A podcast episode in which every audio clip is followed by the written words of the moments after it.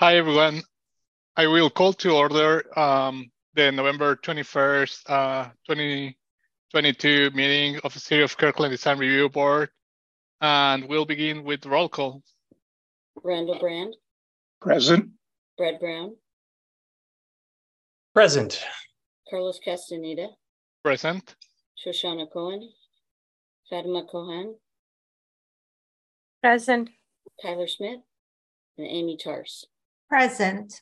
Thanks. Thank you. Um, we have a reading and approval on uh, some uh, minutes. Uh, minutes are um, several. It's uh, from October 3rd, September 19, uh, September 12th, uh, August 22nd, and August 4 of 2022. Does anyone have any additions or changes to the minutes?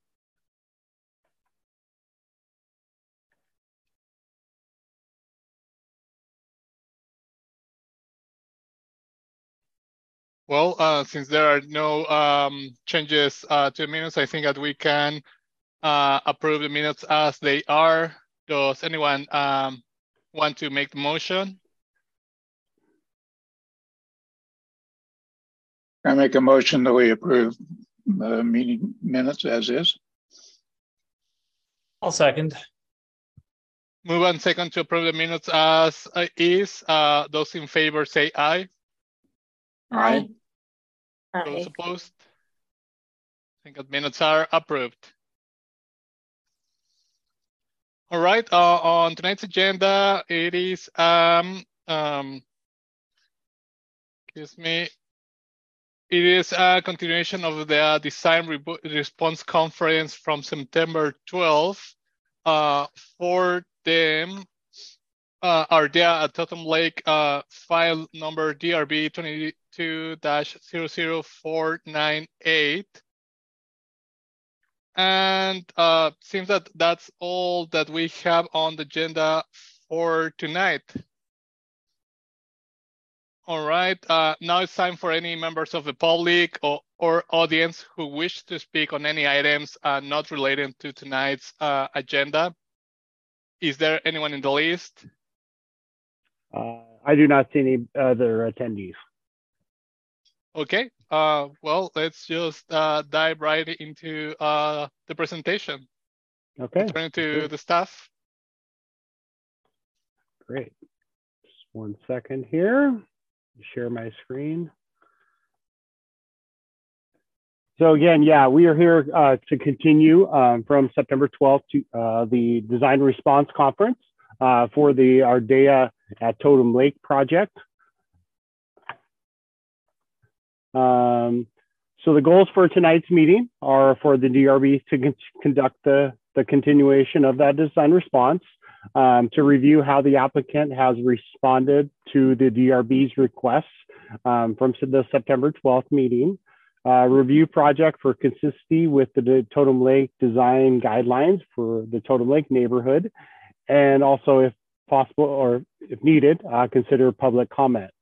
I'll do a brief overview of kind of the items that the board was looking for at the last meeting, and then um, I'll let the, the applicant dive more into their, their responses. But um, first, uh, the board wanted uh, the applicant to revise the west elevation of the project to match the east facade in terms of materials and colors. Uh, the board really liked the look of that of the, the east facade and wanted the applicant to um, project that onto that, that west elevation. Um, wanted you to want them to provide material transition details along the facades and awning de details, including uh, the materials that were going to be used for those awnings. You requested them to uh, submit a materials board for review by the DRB. That was provided to the DRB um, for review here at City Hall. They requested that the applicant provide um, height sections to show compliance with the height regulations. Uh, this was just based on some questions. Uh, there's some of the um, different um, elevations on the on the project kind of show different things. I just wanted to kind of clean that up, make sure everything was compliant with the city's height requirements. Um, the big thing was to revise the public plaza area to be more open and inviting to the public and ensure compliance uh, with the zoning code size and dimensions requirements. Um, so as you may recall, the, the original design kind of had more of a, um, it was kind of a fenced off look to it. Um, and it was, the idea was to, um, the applicant was more interested in being more for the residents. Um, this, the, the new plan, as you can see, uh, does a really good job of kind of uh, breaking those up into different spaces. Um, so I'll let the applicant show you those details. And finally, um, you want the applicants provide right-of-way and site lighting details and plans for the project. Um, so again, tonight, uh, the action is to provide feedback on the applicant's response to the DRB's requested items. Uh, again, consider any public comments. And if the applicant has adequately addressed uh, the design review board's concerns from the previous meeting, uh, you can move to approve the project or um, if you'd like additional items addressed, you could continue to a future meeting to address uh, requested specific items. Um, so with that, that concludes my presentation. Are there any questions the board may have? I have a couple of questions. Sure. Um, Tony, do you mind giving us an update on the status of uh, the city's interpretation mm -hmm for um, allowing them to not have retail on the ground floor? Yeah, we're we're still working on that. Um, obviously, if if we weren't if we never issue that determination, then there there'd need to be some changes made to to the project. Again, um, it's just drafting of that interpretation and making sure that um, you know we, we, can do that within our within our code. Um, so if there are any you know if if that interpretation does not go through, um, there would need to be some some changes made to the project, and that would have to come back to the board if needed. So. Is is it safe mm-hmm. to assume that uh, the fact that this project was allowed to go before the DRB uh, and progress to this stage, that there is, mm-hmm. mm-hmm. um, possibility that uh, there will be, um, you know, some uh, clear way to um, interpret the code? Yeah, there there is. It's just it's just drafting of the by staff. It's just really kind of getting getting um, to it and, and and drafting it. Those interpretations sometimes can take a little time uh, for staff to to work on. So, uh-huh. Yeah, but yeah, my, it, yeah. Sorry, go ahead. Oh, um, go ahead. Uh, I was going to jump on to the next question. Oh, sure. Yeah, go ahead.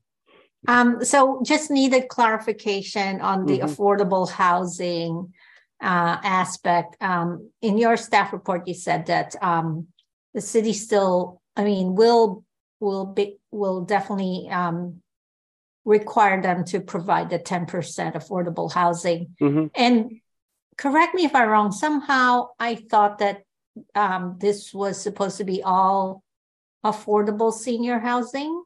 Yeah, they're proposing that the code doesn't require that it right, be that, right. but they're proposing it to be 100% affordable. So yeah. I see. Yeah. Okay. Yep. Thank you. That's all I have. Yep. Thank you. Thank you, Amy. Is there anyone else uh, that would like to raise any questions to the staff? All right, there being none, it's uh, turn for the applicant. I'll go ahead and speak. Uh, were you going to open it to public comment at all at this time, or is that later? That's later. That's after okay. this. Yep.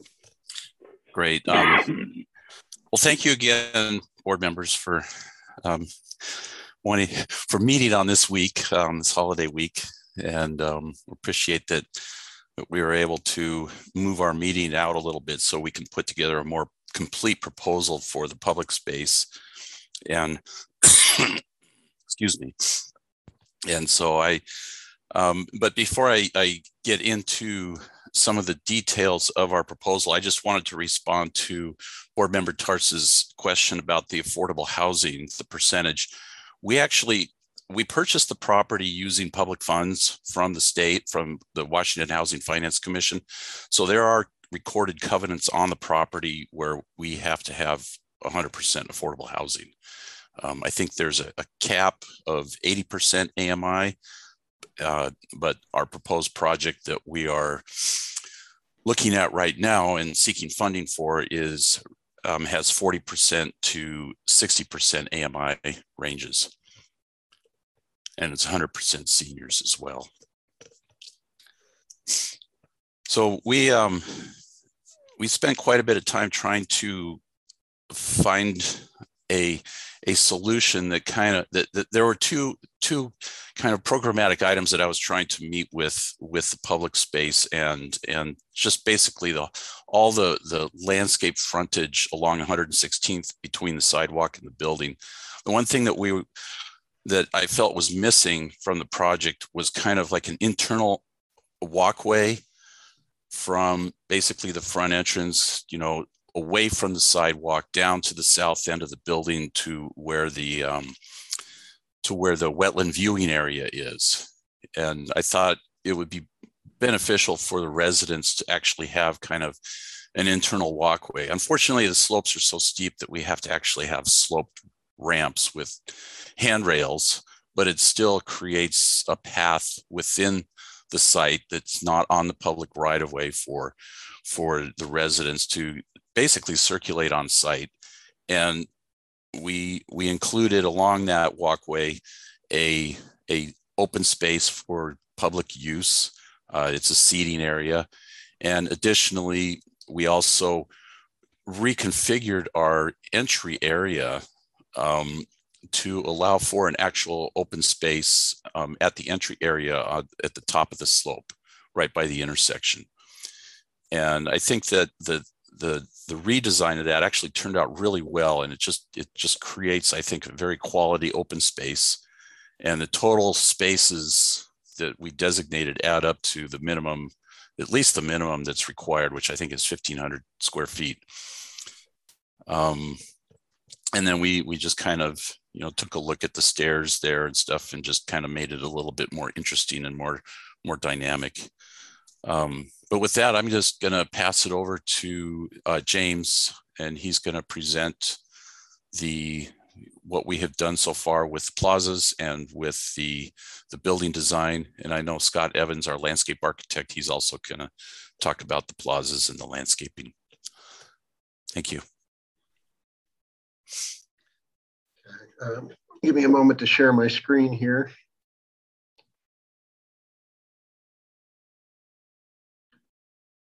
Okay, can everyone see my screen? Yes, we can see it.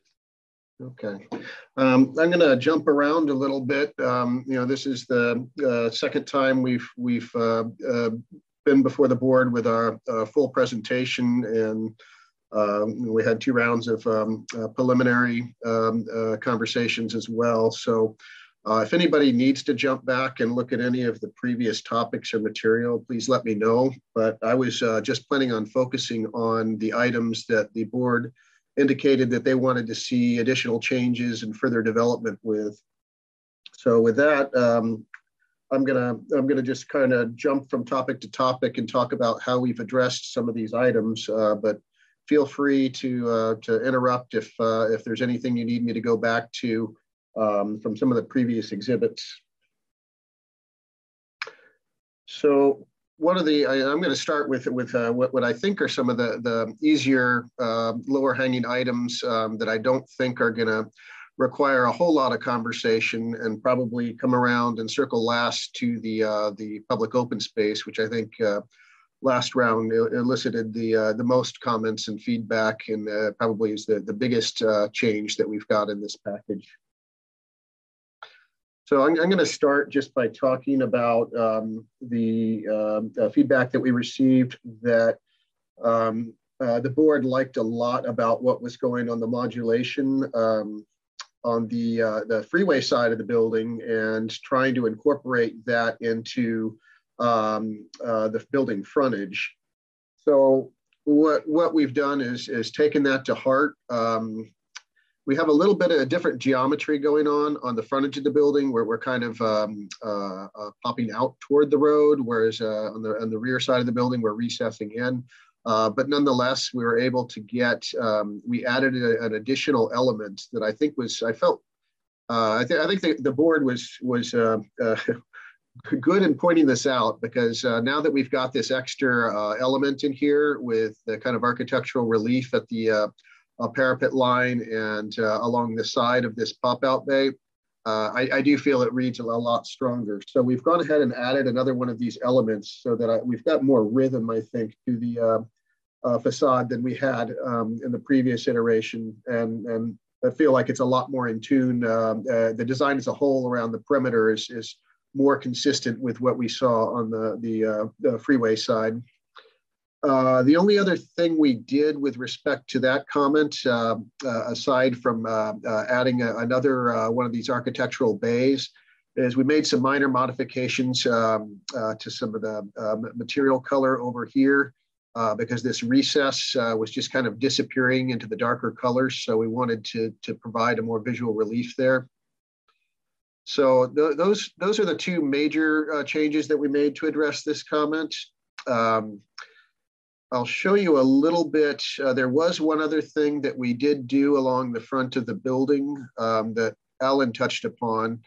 Uh, we wanted to get our, um, we wanted to get some of our um, uh, public open space um, uh, clustered around the entry of the building. So let me, let me start by showing you a plan of um, how we approached uh, the open space in this, this latest round. Uh, I won't go into any detail. I'll let landscape speak to that. Um, but what we've done in this in this version is we've opened up a section of the uh, the sidewalk and frontage um, uh, to the public for a seating area, and I'll I'll again let Scott go and Alan go into more detail on that. Uh, but we we really the more we thought about it, felt it, um, that you know one of the obvious gathering points um, uh, in this in this property is going to be around the main entrance. And so we, we redesigned this main entrance to um, uh, put the, the uh, we had some offices tucked into the corner and we felt that that was really breaking up the visual access and the inviting nature of the entrance. So we swapped those. And when you look at this now in floor plan, what we've done is the offices were over here We've moved them to the other side so that we've got our, our entrance and our storefront glass um, uh, and a, a, more generous um, uh, seating area and gathering area right outside the front entrance door. So we, we felt that that was important to um, uh, start to, to kind of welcome people to the building and, and make that space available for interaction, not just for residents, but for residents with the public as they pass by. Um, we see this as a likely uh, a likely congregation point in the building. Um, so that was the the other design element that we modified. I just I wanted to interject real quick. Sorry, um, some of this area is going to be covered. So, and this rendering shows that we're proposing to cover that area so that it could be used basically year round. Um, you know, without people getting wet. Uh, this render's a little dark. We should have run this one in the afternoon. And it looks like we ran it in the morning. Um, so ho hopefully, hopefully uh, uh, the adjustment and modulation, I, I, feel like that made a big difference. Hopefully the board agrees. Um, you know, some very subtle and minor color adjustments that we made, I think help balance the uh, and continue to break up the mass of the building. And then um, again, we, we feel like we've achieved an improved main entrance to the building um, by getting the, uh, uh, the storefront windows and, and public entrance uh, more directly onto the intersection and opening that, that space up uh, to the public um, and making it um, uh, large enough for meaningful gathering uh, there. So um, I don't know if uh, if we want to talk about uh, each particular element as I go through it, or if you'd like me to just roll into the next uh, uh next item. Hey James, um, you can go to slide 42. That has a better image of it. Okay, thanks, Todd. Okay, there we go. That's a little easier to see. and you'll have to you'll have to excuse the fact that we don't have our lush landscaping in here. Um, trying to, to render everything at the level of detail of, that the landscape architect is doing for their exhibits just hasn't been practical for us, uh, but you can see how, how the space is configured and, and how that, that gathering space uh, really looks and feels. Uh, just imagine that there's some nice uh, um, uh, flowers and, and plants and, and these planters here. Um, I guess uh, unless there's any, unless anybody has questions at this time, I'll move into the next uh, item um, uh, that we received feedback on. Uh, you can one... Uh, go ahead, uh, James. We'll we'll ask questions after your presentation. Okay. the conversation on the elevations lends itself to some of the the feedback um, that the board had regarding. Um, a couple details and understanding how the materials go together in the joints. Um, Hopefully, everybody had a chance to look at the materials board. Um, We, we tried, uh, we tried to actually assemble some of the, um, uh, the cementitious Hardie panel um, uh, together in a way so that you could really see how the joints uh, interlock uh, and get a real sense for, for how that's going to feel in three dimensions. Uh, we, we even went out and uh, found out that surprisingly you can get spray paint in custom colors. So we actually matched uh, the building colors and uh, uh, uh, our material samples there. So hopefully everyone had a chance to take a look at that. Um, there were a few specific areas um, that the board indicated they wanted to see um, uh, some additional detail. Uh, the first one was the entry canopy. Um, this, this is a, a, tricky design element. We've got multiple uh, requirements happening here. Uh, namely, it's a really difficult structural condition, and we have portions of that canopy that extend uh, finished floor area out over the unfinished space and the gathering area below. So it's a, a somewhat complex detail. Um, I think the thing I want to emphasize in this particular case is really uh, two things. One, we're going to have a finished uh, uh, soffit board ceiling underneath and uh, recessed down lighting in there. And then the second thing is that um, the thickness, because we've got a, a cantilevered structural slab and we've got to account for our insulation underneath it, the thickness is fairly substantial. I don't have a dimension, but I can tell you just eyeballing it, it's probably about 15 to 16 inches finished. So um, we, ha we have a, uh, a, sheet metal flashing and gutter system uh, along the whole uh, frontage and edge of that, which essentially ties the, uh, uh, the standing seam metal roof all the way around and then back into that dropped soffit. And then that that flashing system would match the kind of anodized bronze or darker darker brown color of some of the other flashing in the building. Uh, we put this together to show some of the uh, uh, the joint intersections. Um, in this case, the Hardie panel. Um, I think everybody has a good sense for how the lap siding is going to work. Um, the Hardie panel, uh, you probably see it a lot better in the materials board uh, that we submitted where we've got the uh, aluminum spacer strip um, inserted in there. But essentially there, there's a there's vertical breaks and then there's horizontal breaks. Um, in this case, um, I think the materials board probably shows the horizontal break a little bit more clearly than the detail, um, but we, we did want to give you this information the other element that I know the board expressed uh, some interest in seeing were these um, uh, shade canopies that occur. Let me find a good view of the elevations here.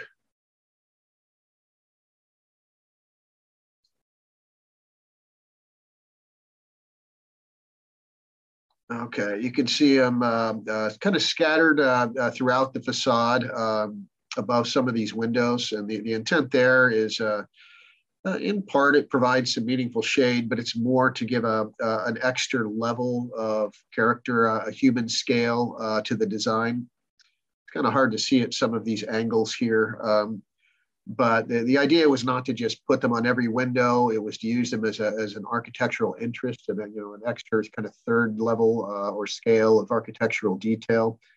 Um, these are actually pretty simple fabrications. Um, the, the reality is that this type of component is going to be shop fabricated.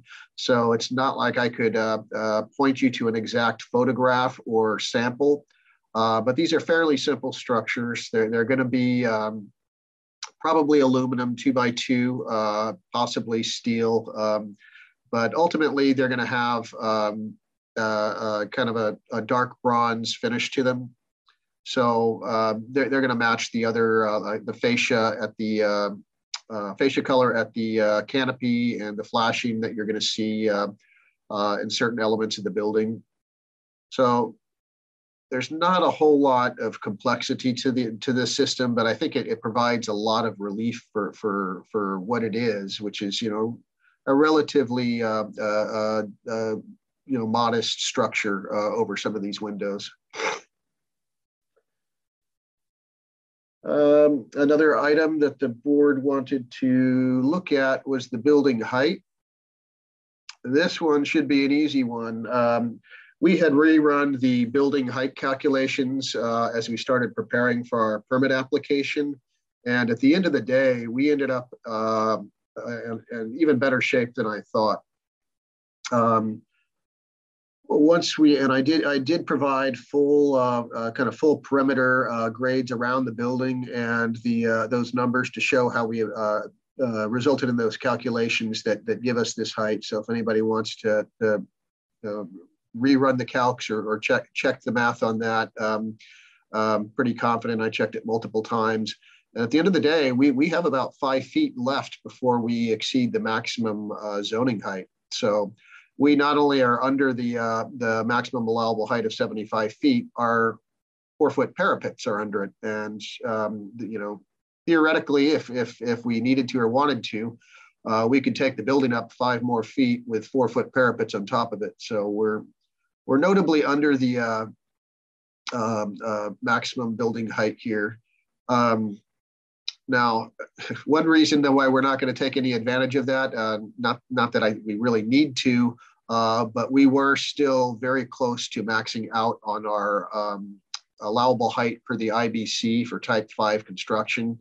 Um, that's something that I'm sure the uh, the building plans reviewer will look at closely. Uh, we didn't provide uh, calculations in an exhibit for that, um, but that's kind of part of what was keeping our building height where it was rather than uh, allowing us to take advantage of some of this uh, additional height that we have.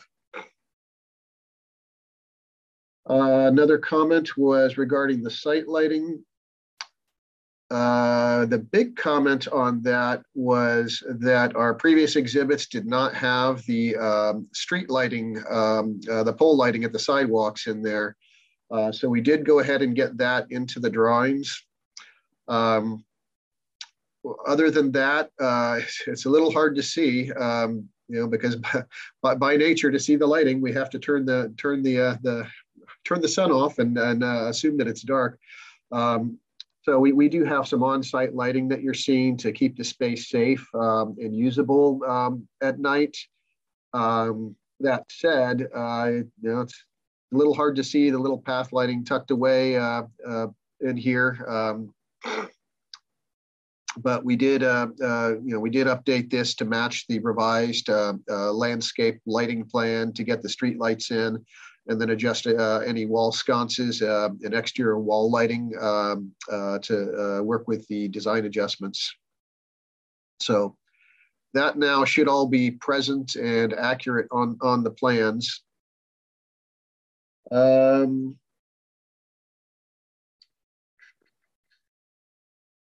think the only other thing that we have to talk about is the um, public open space.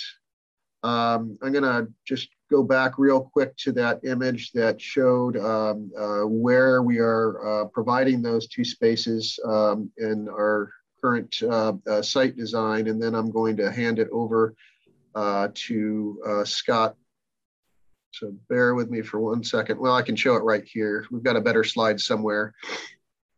Uh, but we have um, uh, an area set aside right here uh, and another area clustered around our main entry. Um, I've got an exhibit somewhere in this set that should have the uh, total area on it, but the two spaces combined are just over 1,500 square feet. I think they were like 1,508 or something. Page 25. Page 25? 25. Okay. Page 25.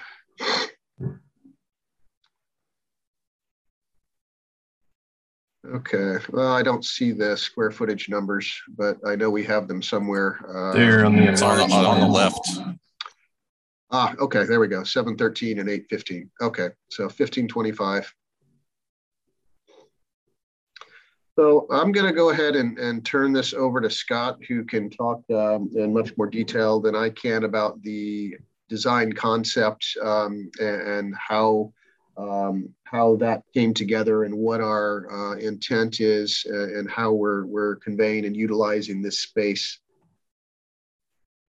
Thank you, James. I'm going to have you continue to share your screen here. Um, if you can turn to the overall landscape plan. Uh, can you talk a little louder, Scott? Um, if you can turn to the overall landscape plan. Okay.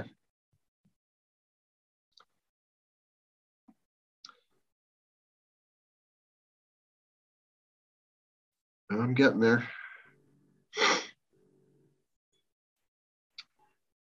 Do you know what page number it is, Scott? 21. I think it's 23. There we go. Actually, go to go to 21. 21, 22. 21. there you go. Ah, okay. So I think as Alan and James have both kind of mentioned, we are looking at uh, you know trying to engage the public a little bit better. You know, we listened to your guys' comments last time. We met with the Tony and John several times to um, try to work through what exactly this these spaces were going to look like.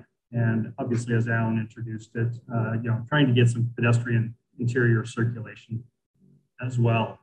Um, that was mostly for the residents. You know, that's was not necessarily you know something that um, we felt was a benefit to the public, but um, it we definitely felt that it was a benefit to our residents.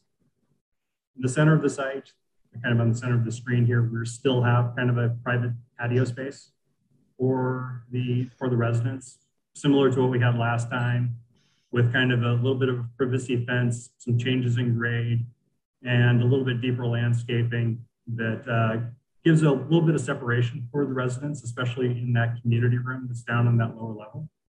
Uh, so that the, the roadway hopefully is kind of the impact of the roadway is lessened. Then we kind of departed from you know what we had shown previously, which was kind of a large space that was kind of broken up into three distinctive rooms, and we decided, okay, let's let's try to look at the circulation here. And once we kind of came across the circulation, we found a very natural kind of landing spot uh, at the bottom and the top of the kind of the, the two sections of the, the, four ramps, basically. Um, so that kind of engaged the sidewalk really well. It just kind of naturally fell into place there where we were able to uh, create a plaza space that was nice and flat at that level that uh, met those two ramps and uh, engaged the sidewalk really well. So we kind of looked at this, tried to just create some dynamic edges, tried to figure out exactly how we could widen that as much as possible. And so we kind of came across the idea of where we got opportunities where we are close to being at grade with the sidewalk, we will engage that at grade, kind of work the sidewalk, the plaza space down a little bit to, uh, to create a flat space.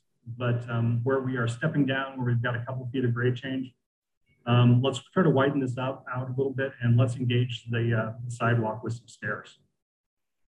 So um, once we kind of worked through the grade kind of challenges of that, we uh, started to you know kind of program the space looked at a couple different gathering spaces, places where we felt like uh, we could have not only the people be invited into the space with some seating, but um, places where hopefully when people are in the space, they are kind of engaging the sidewalk as well. So we looked at that L-shaped planter. Uh, that bench there is going to have a back on it. Uh, any place where we have uh, benches against planting areas, we're going to have a back. Where the benches are kind of in the middle of the plaza space in order to try to keep the benches fairly flexible. Uh, we have eliminated backs in those areas, so they will just be wood topped uh, elements uh, that can be engaged from both sides. Uh, we've got uh, you know some different guardrails and handrail situations. Uh, wherever we are obviously in need of guardrail, we are decorating that, that guardrail a little bit nicer uh, what we're trying to do is obviously introduce kind of a repeating material theme uh, and patterning Uh, so we had kind of those horizontal boards that were the fence material around the uh, kind of private patio space. So we kind of have just scaled that down and looked at the guardrail situation, both at that lower plaza space and along the ramp as introducing kind of that same vocabulary materials, but obviously just scaled down. The fencing around the, um, the private patio space is a little bit taller. It's uh, kind of varies a little bit with the retaining walls and on grade conditions, but it's going to be around six feet tall.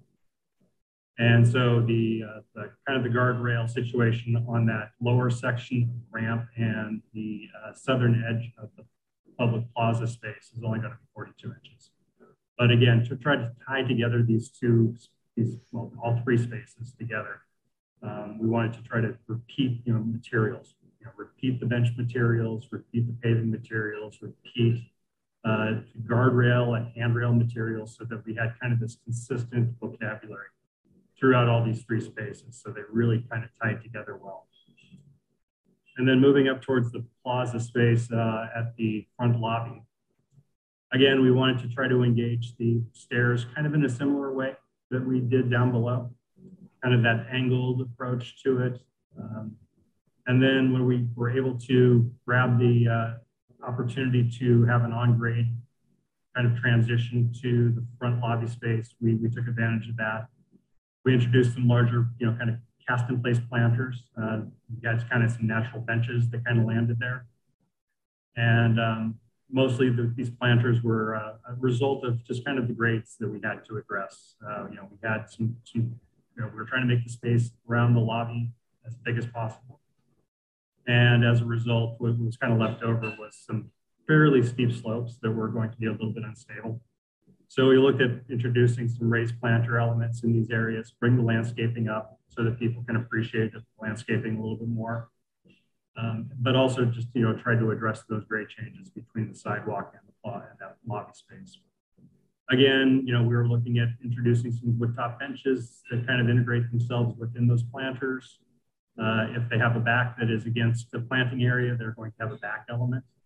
Uh, the two kind of rectangular planters that are, or excuse me, benches that are in the kind of the center of the plaza that are addressing kind of the ziggurat uh, storefront there, those will not have backs. Those will just be a flat wood top.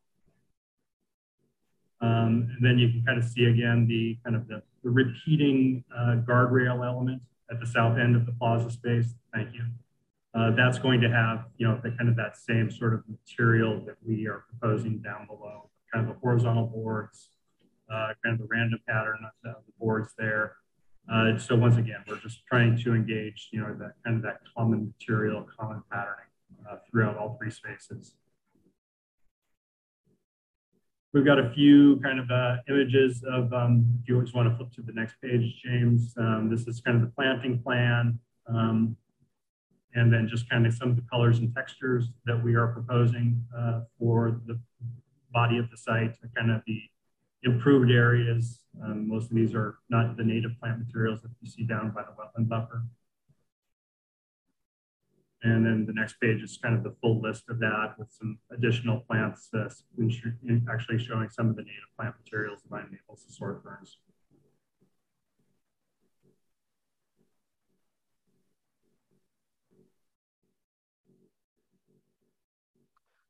And just kind of simple lighting palette that we were looking at uh, introducing there throughout the landscape and on the building, just to try to make this place as uh, as inviting uh, late at night as possible and to safe. And I think you know this plan begins to show kind of the pathway lighting that uh, I think the model that uh, James was sharing earlier, you know, we're kind of hidden by landscaping, but still they will provide a, a well illuminated pathway, you know, that uh, the residents can utilize at night safely.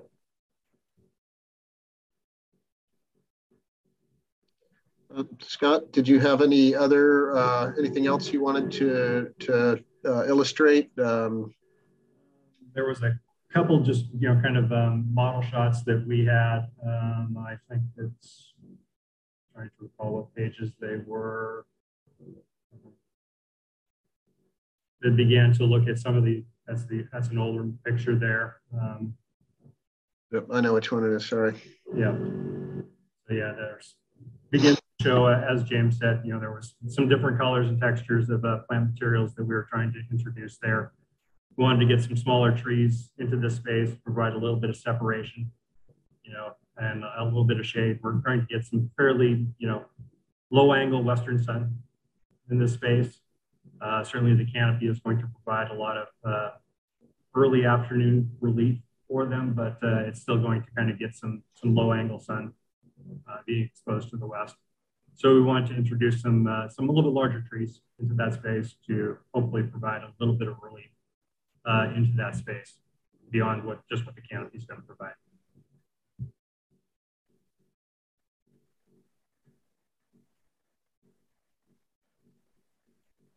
I don't know if there's anything you wanted to talk about in this slide. Um, no, I think this is obviously the plan and that kind of just, you know, the, we talked about the residential open space. So um, I think the last page that I wanted to kind of look at was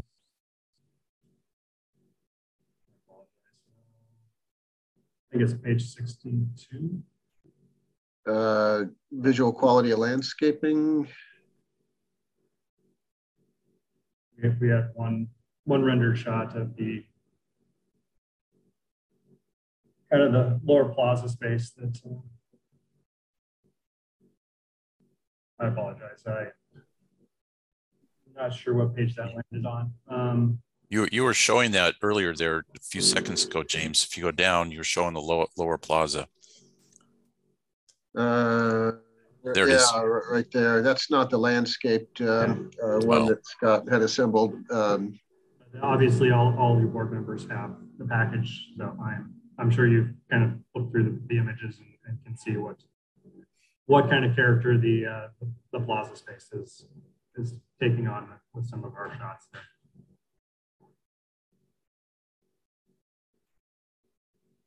Trying to find it. it's a lot of pages to go through. Well, at least we're seeing some other good um, good angles and views of the uh, uh, the open public space here. Well, um, I think that's that's all we have to present. Um, so we'll we'll turn things back over to um, uh, the board. Thank you very much, uh, James. Um, now it will be time for uh, the board to uh, make any questions to the applicants. Uh, Fatima, would you like to start?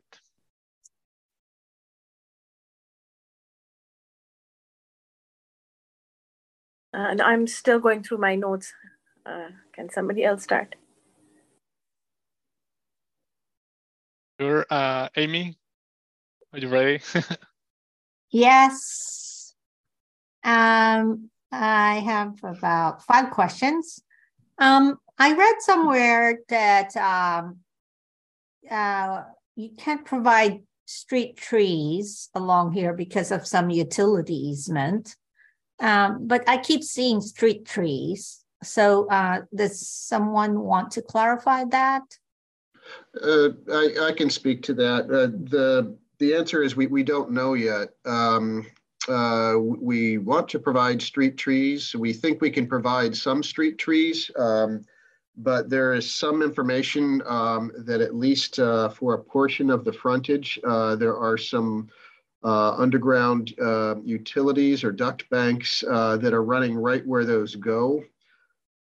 Um, we are uh, waiting to get um, our, our, first round of comments uh, uh, re regarding the site engineering work um, so we have a better sense for um, what items we need to explore further and what we need to do. We know we need to look at this closer and go out and do some potholing and find out what exactly is under there. Uh, but we don't want to do that until we get those comments because we may just have to go right back out and do it uh, uh, three weeks later all over again.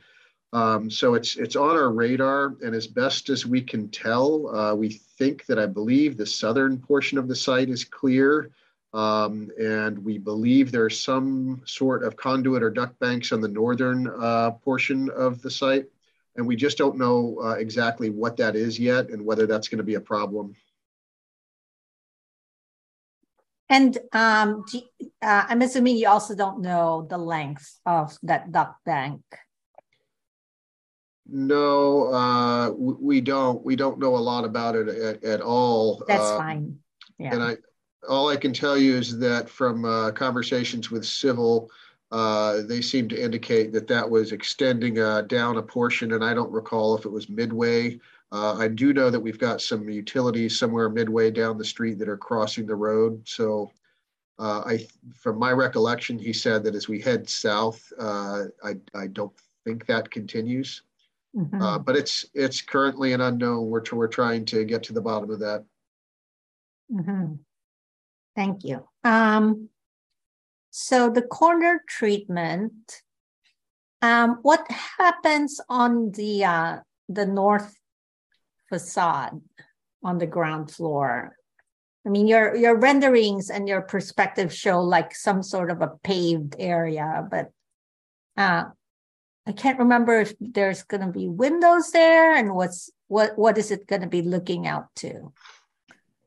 Yeah, here, here's a, a, a shot of the corner of the building. Um, we've got, uh, if you remember the, the previous version, the offices were located here. So we had more blank wall with, uh, you know, fairly large windows like you're seeing over here for the, the current offices. Mhm, mhm. Um, but it, there was a lot more wall, and we really wanted to open up this corner and make it more public, um, uh, both to support the um, uh, uh, open public space outside, um, but also, um, you know, to just to to make that corner more inviting um, for people coming in and out of the building. So we, we do have storefront along there. And where's the door? It's right here, if you can see my cursor. Oh, oh, right by the stairs. Okay. Yeah. Um, and, and, um, so, um, what's going on in that little space on the outside? Um, on the north side? I mean, if you think about, if you look at your north wall, I, I saw some other renderings where it looks like there's a little space between that window and the edge where, yeah, you, I think Over there's like a, here? Yeah, is that a concrete retaining wall or something below, right? Yeah. Yeah, there is a concrete retaining wall um, at that location, and it goes from uh, something that's uh, maybe a, a little over knee high. Uh, and as it hits the back corner of the building, um, I don't recall what the maximum point is, somewhere in the neighborhood of six to seven feet at the most extreme. Mm-hmm. And, and right now that's part of your fire access. Is that why there's like a paved area there? It's part of both the fire access and emergency egress from the stairwell. This tower where you see the, these windows are at the uh, stairwell landing. Uh, and so right behind these trees in here, uh, you can kind of see a door peeking through. Uh, That's one of our egress doors. hmm Okay. And, uh, uh, yeah, so that, that's just, that's not, that's not gonna be uh, frequently used, right? Or No, is that an option like for the residents to come out through that door? If they, you know, if they, you know, like if, if I lived on the second floor and lived on that end unit, can I just take those stairs down and, and get some Well, exercise and then uh, walk out through those doors? They, they, they- you could walk out through the stores, but there's access to those stairs from the interior lobby as well.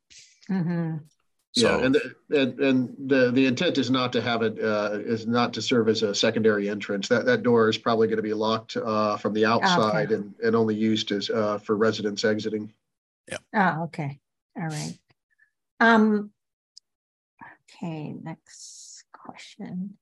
Um, that canopy, which is really an extension of your concrete slab, um, how deep is that? At the, at the narrowest point? Um, let me find a better view for that and I can tell you. One second here.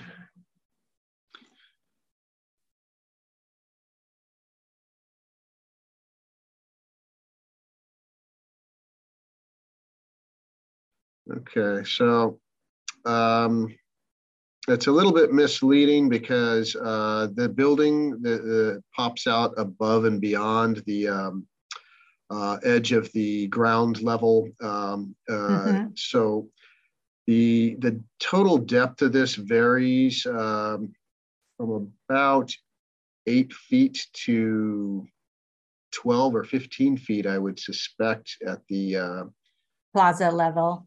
At where you've got a recess here. So Mhm. let me see if I can just draw a quick line here.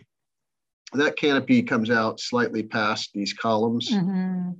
So it's somewhere, I don't remember what our overrun is, but probably about a foot or two. So some somewhere about like that. Mhm, mhm. Okay. All right, thank you. Um. Do you have a site section to show, I know, yeah, you do have like a twenty foot drop from the highest elevation to the lowest elevation.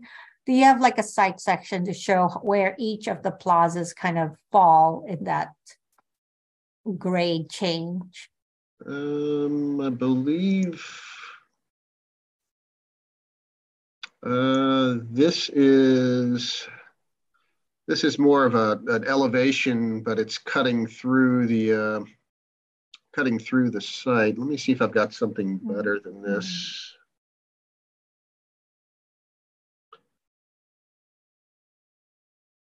Todd, do you recall? The elevation you had up there was uh, the one that was updated. So there's a couple of flat places where the um, Yeah. I where the s- I, plazas uh, are. Right. Maybe that's good enough. That one right there. Okay. Yeah. So yeah, so where your little cursor hand is, are those residential units or is that where the garage? Uh, th- that's the garage at, at grade level over here. Mhm, So mhm. the residential units are where you see the blue um, uh, Right. siding above. Right.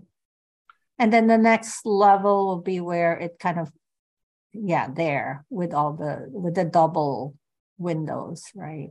Okay. Yeah, and what what you don't see here in plan is that the sidewalk is um, the sidewalk is actually you know zigzagging and sloping down close to what what we're seeing showing on grade here, and there are um, some planters that separate the sidewalk from the building.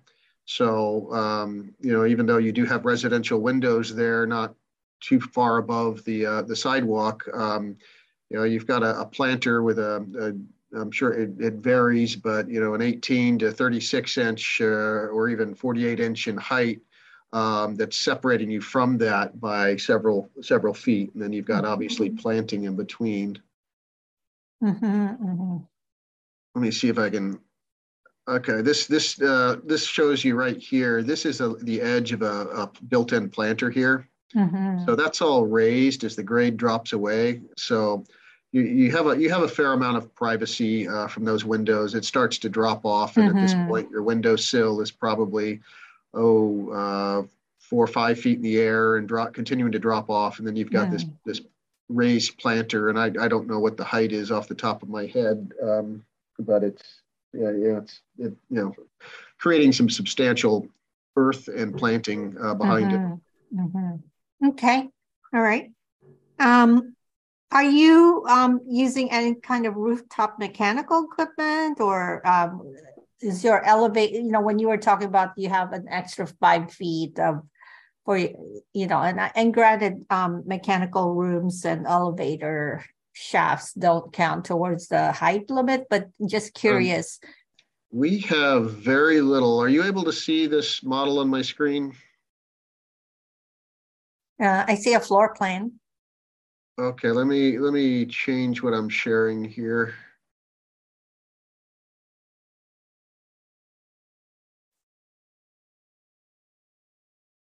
Oop, I shrunk it instead of enlarging it. Bear with me for a sec.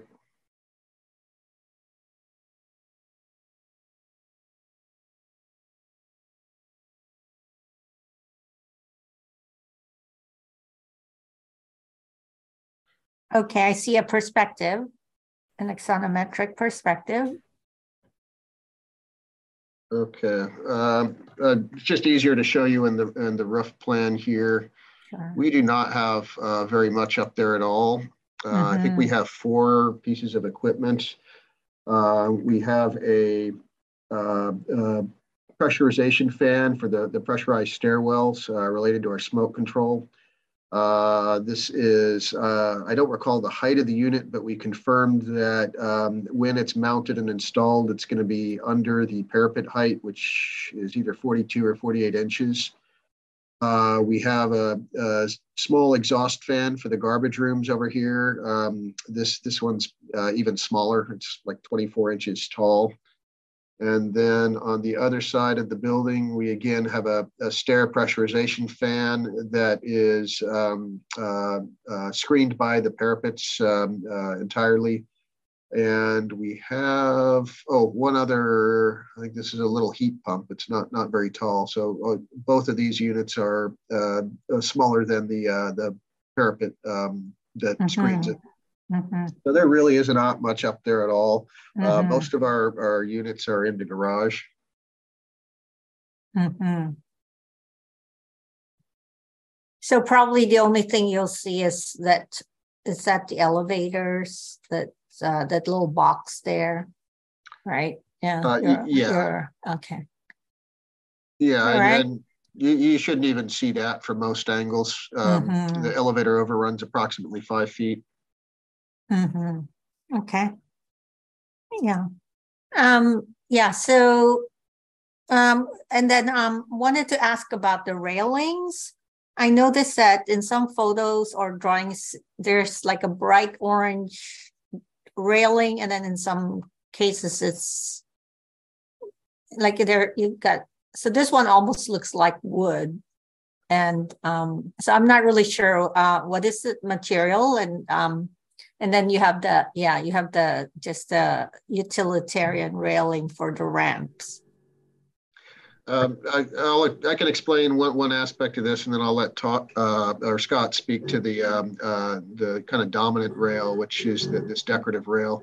Um, at the uh, at the ramps, we have very specific code requirements. Um, uh, we've got to protect uh, a wheelchair from essentially running off uh, the ramp to the sides, and so we've got um, uh, a low curb in there, and we've got a required handrail in there.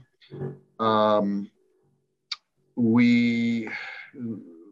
Uh, we, we wanted to keep this simple. Um, it's not a, it's not a primary amenity spot, and we didn't want to um, uh, essentially infill this um, with the screening um, uh, concept that we do have around um, some of the other areas of the building uh, so that you could kind of enjoy the landscape as you walked along the path. Um, we didn't want to obstruct that. Uh, but Scott, I'll let you talk about the kind of predominant rail feature, which is what we're using around the um, uh, kind of the gather public gathering spaces. Yeah, thank you. So certainly that was, as far as around the ramps, that was our primary driver was to try to make the rails work functionally, you know, for safety and for ADA requirements, uh, but also to try to, to, just make them disappear as much as possible. Uh, as far as the guardrail, what we're looking at probably is a more durable, sort of a wood type of color to it, but it will be metal. It'll be a painted metal of some sort. So we wanted to try to have some wood tones that were similar and complementary to the wood top benches that we were proposing in there. So something that had some warmth, kind of played well with kind, kind of the contrast uh, against most of the green landscaping that we we're proposing. And how tall are they? The, the guardrail in this particular shot here, those will only be 42 inches. They are simply just a guardrail. Mm-hmm. So privacy fence that is going to be around the uh, private resident patio space.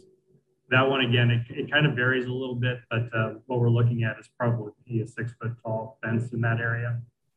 Once again, to try to provide some separation from uh, traffic motion and noise uh, for the residents, not only within the patio space, but uh, you know, kind of in the common room as well. Mm-hmm. Mm-hmm. Okay, thank you. I think that's all I have.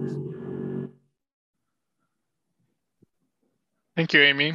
Um, Brad, would you like to go next? Yeah, um, Amy covered most of mine. I appreciate kind of the more detailed rundown of all the different plazas and how they interact. Um, one last question from me would be um, what percentage of the facades do you are cement fiber like Hardie board versus are there any other materials like some sort of a stucco or stone or masonry? What, what are the percentages of the facades um, how those break down? Um, that is a little bit hard to give you a uh, the majority of the facade is a uh, cementitious board, um, but that's a, a, little bit misleading in the sense that um, I would not equate um, uh, the Nichiha panels, which are you know a really high-end finish panel with a painted Hardie product. It's kind of its its own thing in my mind, but it technically is a cement fiber board uh, with a proprietary um, uh, finish system uh, or finish on it. Yeah, yeah. Actually, I'm familiar with the Nichiha. It is it is a higher quality product. Yeah, and so we are using the Nichiha. Let me find a, uh, a better elevation to illustrate this. Um, we're using it primarily at the street level uh, around the entrance and the offices um, uh, to give that uh, that entry area a nice uh, higher level of finish and we're using it as um, an accent element for kind of a, a, a main uh, focal point in our building modulation down at um, uh, this level here.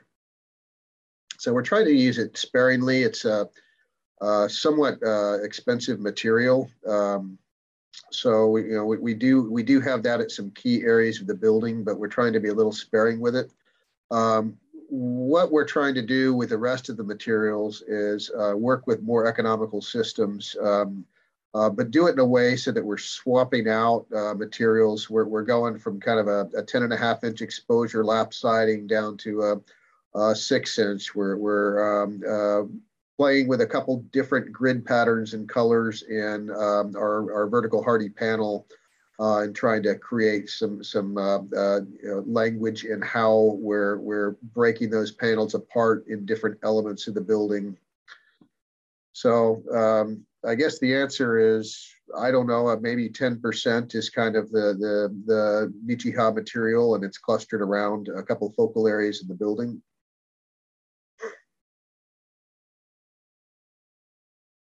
Okay, thank you. Yeah, I appreciate it. Thank you, Brad. Um?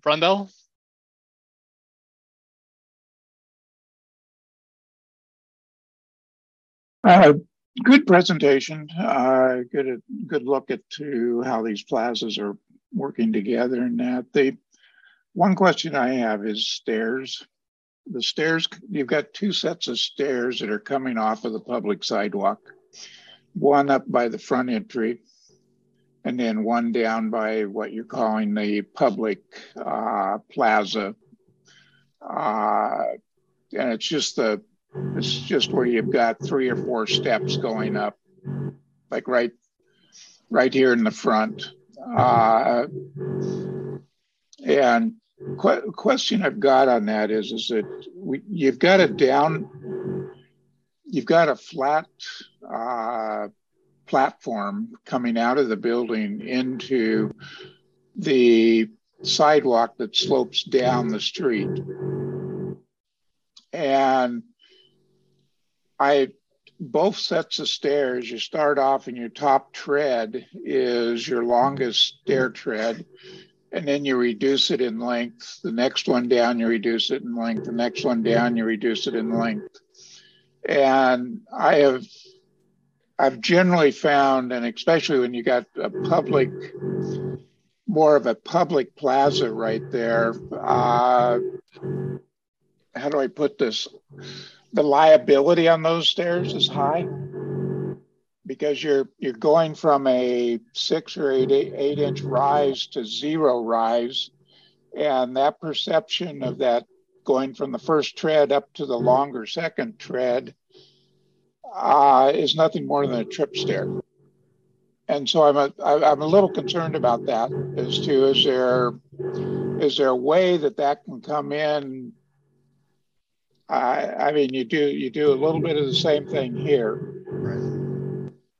Yeah, you, you know, there was the with the lower with this with the upper plaza with the kind of that lobby space, we uh, you know, we, we wanted to avoid that single step as much as possible. So that's kind of why part of that engagement with that raised planter kind of occurred where it did. Right. We had two. Two's not ideal, but still it's better than obviously than one. Uh, right. I, I think that the second one, what we were trying to do was try to open that space up as much as possible to engage the sidewalk as much as possible. I had played around with the idea of kind of having that bench element that's kind of floating in the center, having that engage with kind of that edge of that stair tread, just so that we could avoid that single stair trip, you know, yeah. stair trip. It just felt awkward. It, it did just, it felt kind of not centered in the space. It felt like it was awkwardly engaging the sidewalk. So I, I understand it was something that I struggled with trying to figure out what was the best way.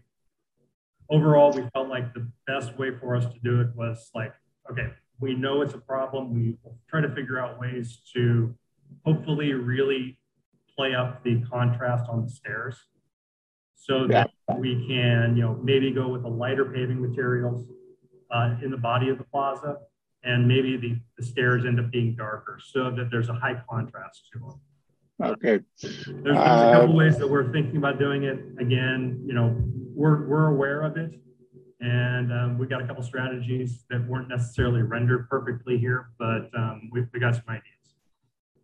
Yeah, I uh, no. Is there? I mean, this this probably isn't relevant, but is there anything in the ADA where you come down a stair and you hit a sloped surface? The bottom platform or the bottom surface you step onto is sloping. It's, is it's there? Large, yeah, it's it's largely um, not addressed um, in in any sort of ADA. Well, the the usually not addressed as ADA. The the way that the ADA would apply to this condition, um, there these existing sidewalks, um, you know, we can't regrade this entire road here. Um, right. The, the, existing sidewalks and existing topography um, are are not uh, not ADA compliant. Um, so, uh, not surprisingly, in this area, you have you have streets where your sidewalk is exceeding your your five percent, and it's becoming a ramp where it's exceeding. Uh, you know, seven or eight percent. You've got sidewalks that are 9, 12, 15 percent. Um, the way the ADA handles these these types of issues um, is there's there's some language that talks about um, uh, uh, basically it's it's considered technically infeasible. Um, uh, you, you cannot interact with um, a, a, sidewalk that must be at you know nine percent or ten percent uh, and maintain um, uh, a level ADA connection to that sidewalk. Um, so there are some allowances in the code to uh, uh, I, deal with uh, non-conforming uh, existing topography. Yeah, I, I, I understand that, but I'm just asking from a basically from a practical point of view. The stairs are essentially kind of a form of a monumental stair going up because you're uh, the way the stair treads are and this type of thing. And I just I'm just raising the question. I don't. Uh, it's really I, design wise, I like what you have there, but I've operated too many facilities with similar situations where we've had a lot of trip and fall. And so I'm just pointing that out that, you know, I, I when we when we're saying that this is a public plaza of public coming onto the site, I'm just throwing up the flag to say, ooh, that could be a liability issue, but uh, that's not part of our purvey tonight as to what we need to look at. So I'll just look at it and say I like the stairs the way they are, but I don't know if they're they're that practical. So yeah, I think the, uh, the other thing that we're I, we were considering as a design team was uh, perhaps you know we probably need a second hand, handrail here, but we could also perhaps have it kind of wrap around and perhaps limit the amount of people that are kind of walking there. So visually, we still have that connection, but practically, people cannot walk. Kind of. Well, and I think your idea of the uh, the handrails uh, is probably a good one to uh, in that because I just if if this facility has more elderly in it, uh, then I'm not sure what the age mix would be of this this facility, but I assume that there would be a fair amount of elderly in it and and having additional handrails somewhere in there just so that uh, they you know they can transfer up and down the stairs. That that'd be just my concern. Yeah, I believe the code is actually going to require that. Um, Scott, if you need help getting to the bottom of that, I believe there's a maximum spacing in the code uh, between handrails. No, we're aware of it. Um, we, we just didn't get the plans developed quite as. Yeah, I, I, mean we're we're still working concept here and and floating it. That's that's thank, more of a CD CD type thing. But uh, no, that's uh, other than that, I you know it's a given the slope and given the the elevation changes on the site and being such a narrow site, uh, I think you've done a I think you've done a very good job as to what you're doing here. And I, I like the idea of the boulders mixed into it and and that type of thing. So no, I, that that's pretty much my questions. Can I can I ask you a question? Sure. Um, if if to kind of you know address the liability issue here because that that is a concern of mine. I mean if we were would you support just putting in another planter um, you know that kind of separates the the the access where there is no step to you know maybe six feet wide and so there is a planter in there so you're limiting the, the amount of stairs? You know it still would be maybe a six foot wide stairway but there would be less trip hazard. Well i I would, I, you know, as you look at this right now, if you go up to the left and you've got really as much of a flat part, I guess if that's that's a misnomer, but where you've got up to the left where you got the street tree up to the left there, right there, you're going on to the platform, and that's really where skateboarders and bicycles and that will move on to that public platform. And then between where you had that rail showing and probably the the light pole or a little bit to the right of the light pole, that maybe need to be something that separates that so that that stair is better defined and with railings. Yep. And I know I know what you're trying to do here to open it up. And I'm not I wasn't I wasn't at the last design review board meeting with this particular project. And so I'm not sure what the conversation was around this, but but it's just that the warping of that sidewalk and that plaza and the stairs, there's so much warping of that surface going on. Uh, I I work in the medical industry a lot, and it, and so I look at it more the geriatric and the aged. Uh, they're going to have a hard time going up and down those stairs and and just even defining where to put their foot and what they're putting their foot onto. So i just uh, if there was a planner or something at that particular point that gave you that definition and it would i know that you've got a certain amount of width you can go without a railing and that way you could get a rail on either side not right in the middle uh, and that type of thing. So i I personally would support something of that order. I just don't know what the board talked about last time in regards to this entry into this plaza. Yeah, we didn't get into that specific, but um, okay. I, I, think having an element like that would, would be very helpful. Yeah, I just there, there's just a liability issue there that I would not want to wish on to anybody. We appreciate that.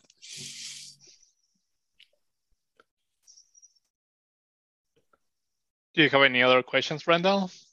No, that that's basically it. The rest of it, the rest of it looks good, and material boards and that look real good too. So uh, I'm I'm pleased with it. Thank you, Randall. Fatima, do you, do you want to ask uh, some questions to the applicant?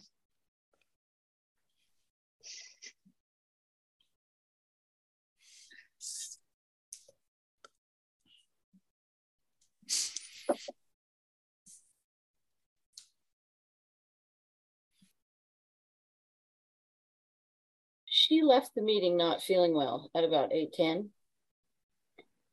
Oh, okay. Okay. Thank you. Yeah.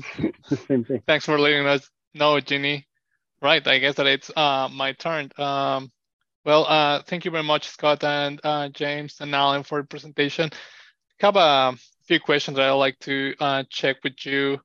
Um, at the, could you uh, go back to the uh, lighting plan, please?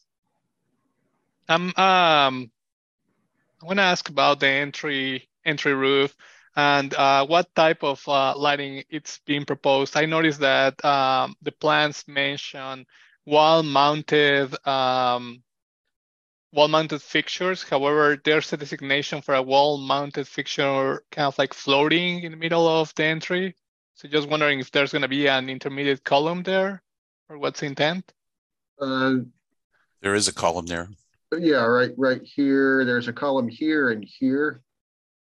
And that's uh, supporting uh, the canopy above.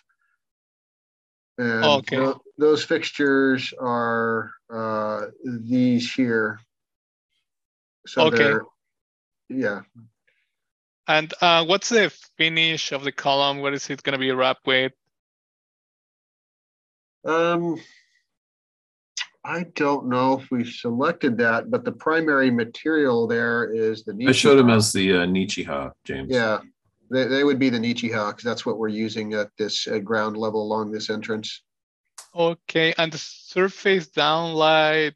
Uh, could you just show it to me in the diagrams that you have? Is that identified?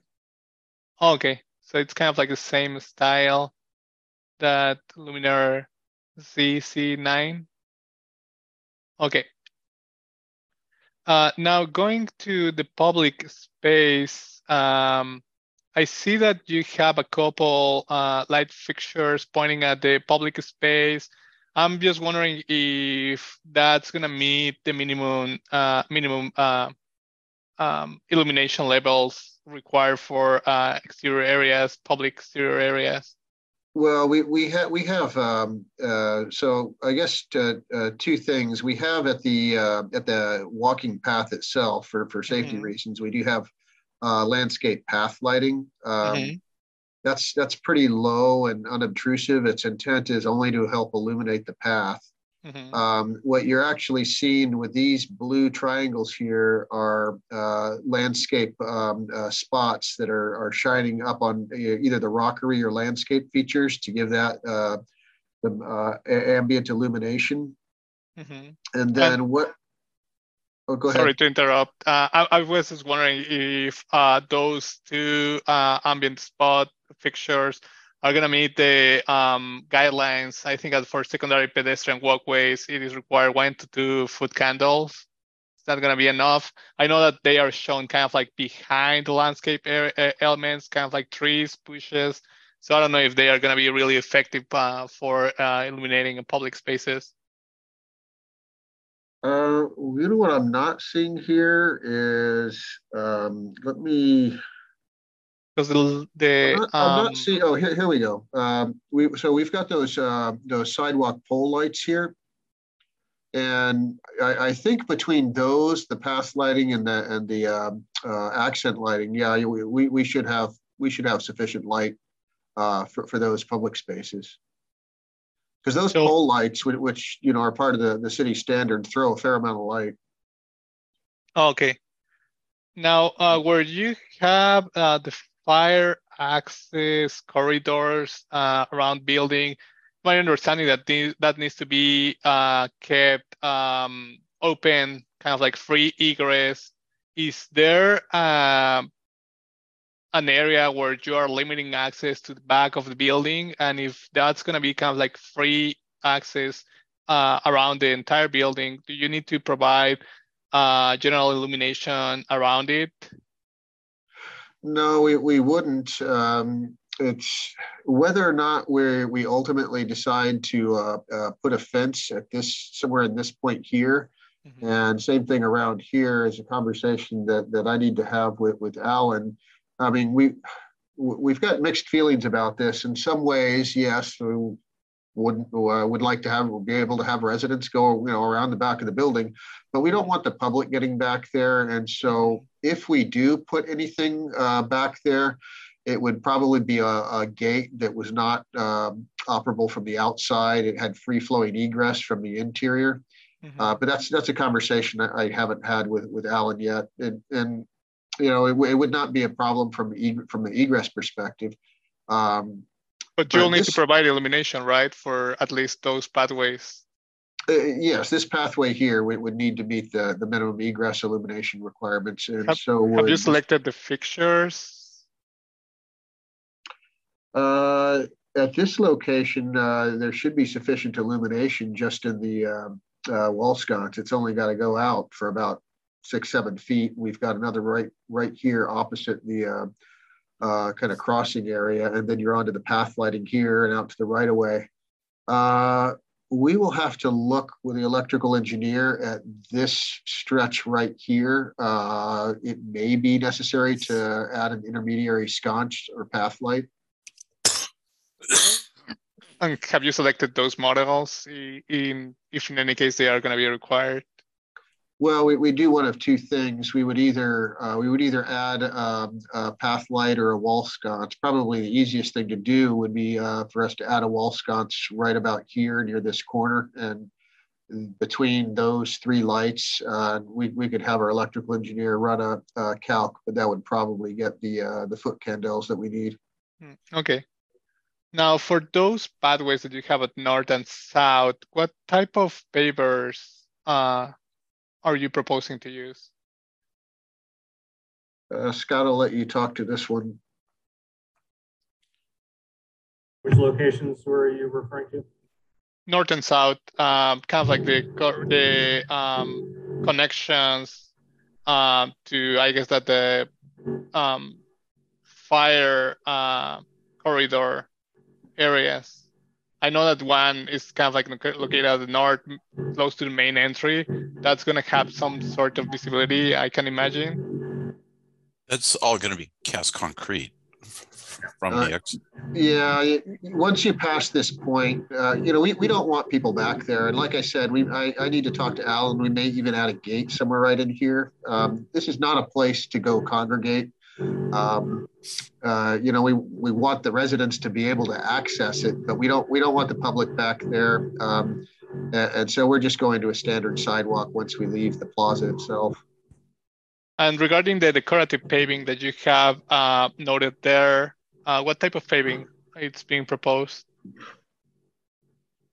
Uh, poured in place concrete uh, will probably uh, obviously we don't know the exact details, but it would be a clean joint of some sort, whether it's saw cut or whether it's a clean tool. Uh, we, we need to talk through and figure out exactly what the details are going to be.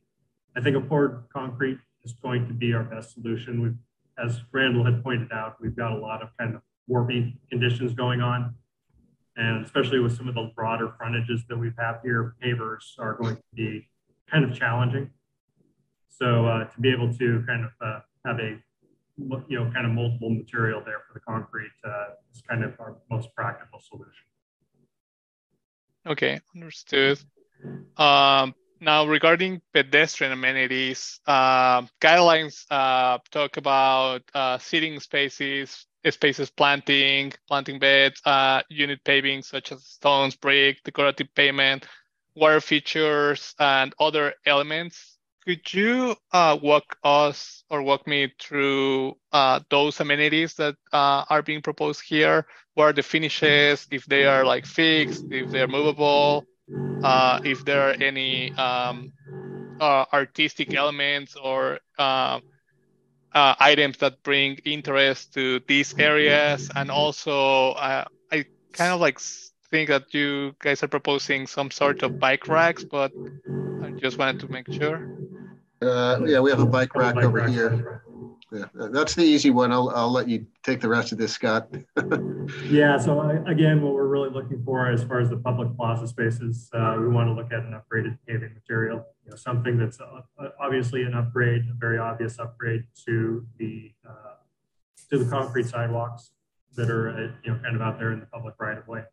So we want to make sure that those are detailed really nicely. Again, we're looking at probably a little bit nicer than just a standard room finished concrete. maybe like an acid etch, uh, something that gives us a little bit more texture. a little bit more relief, you know, starts to have the aggregate really kind of pronounced in the concrete. Uh, probably looking at perhaps some custom colors as well. Um, as Randall was pointing out, you know, we're thinking about the contrast that we want stairs and our paving materials.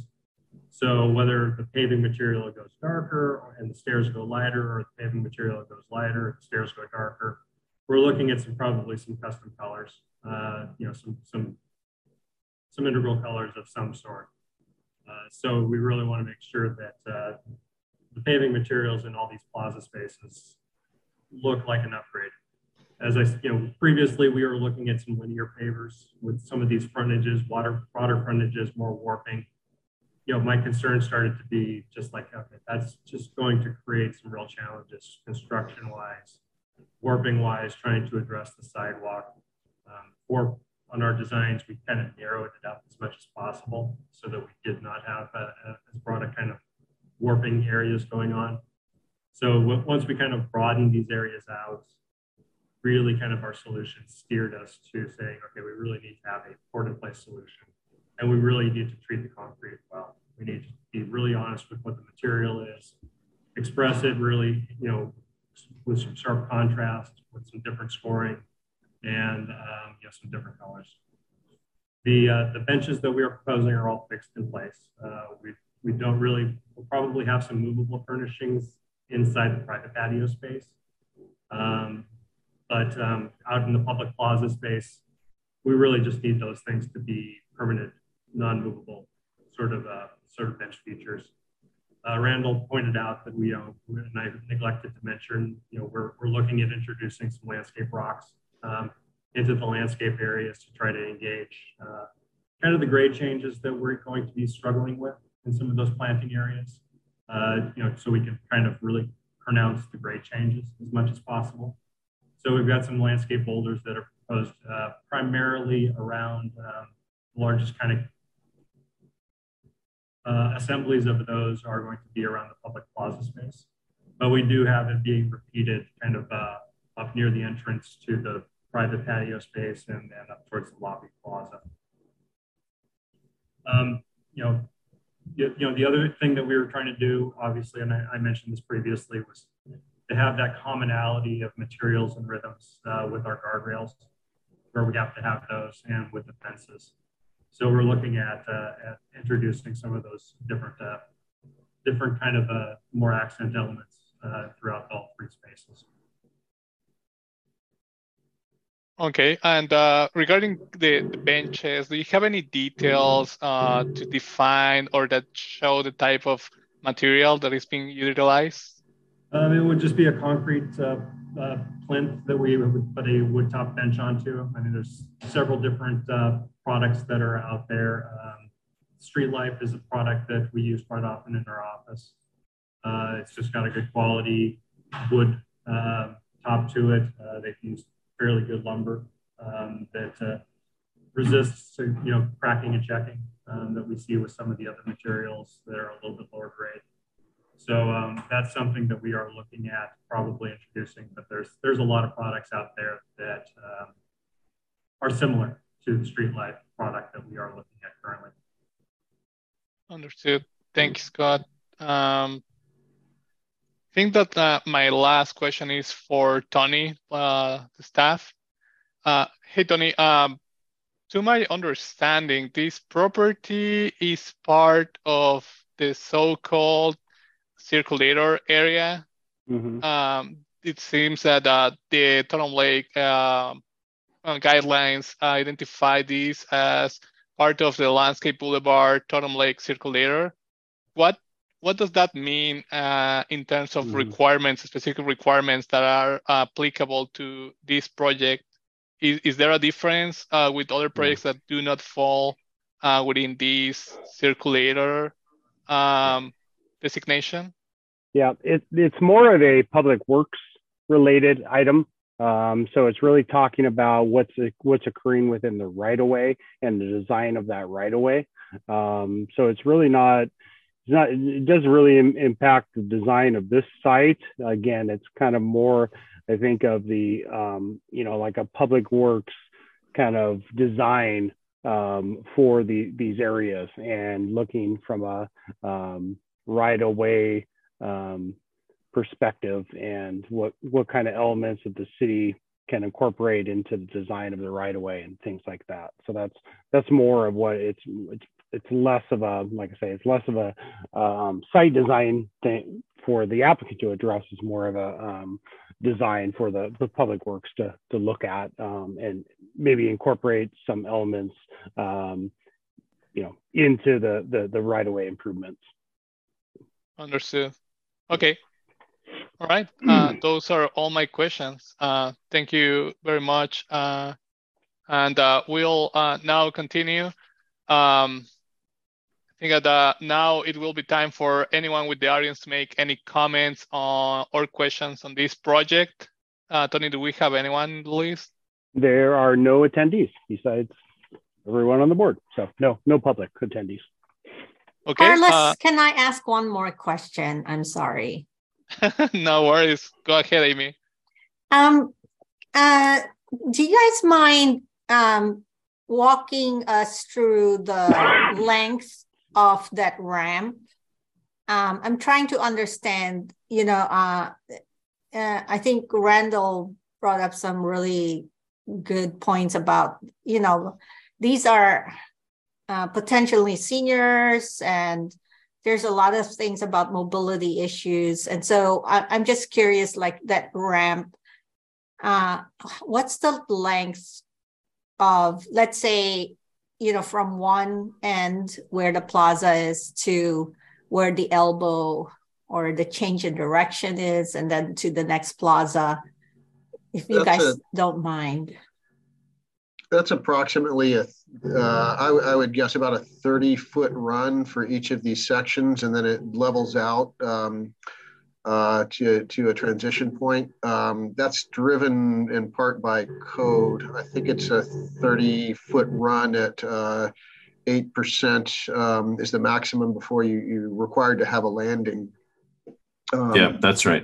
I mean, part, part, of, part of what we're trying to do here is actually to give um, uh, more opportunities for the residents because that sidewalk uh, is, is not compliant. So what, what we're trying to accomplish here is to allow the residents to come out at this residential courtyard uh, and go all the way to the garage level, uh, go around and, and uh, you know enjoy the view spot, or if they're parking in the garage and they want to enter the building and not walk through the uh, uh, garage that you know they can come along and have an easy accessible route. Um, the other thing to, to keep in mind is that um, you know on a site like this the, the alternatives are are stairs and the, the ramp is good james you muted yourself. Uh, when did i when did i get cut out, or get cut out here? He said stairs. Uh, stairs would be a lot more difficult for, for the residents to navigate than these ramps. So we're, we're trying to give them uh, give them more opportunity by providing these. Yes, uh, I'm I'm definitely voting for ramps also. Um, yeah. And um, you know, and I'm just trying to understand. So on the sidewalk side, um, you you you basically don't expect your residents to it, um, you know, one of my biggest question is the way you're you've designed your site right now. If you have a resident who wants to walk to the McDonald's or uh, go further down to um, you know the shopping center um, uh, on 124th, um, what would be their route?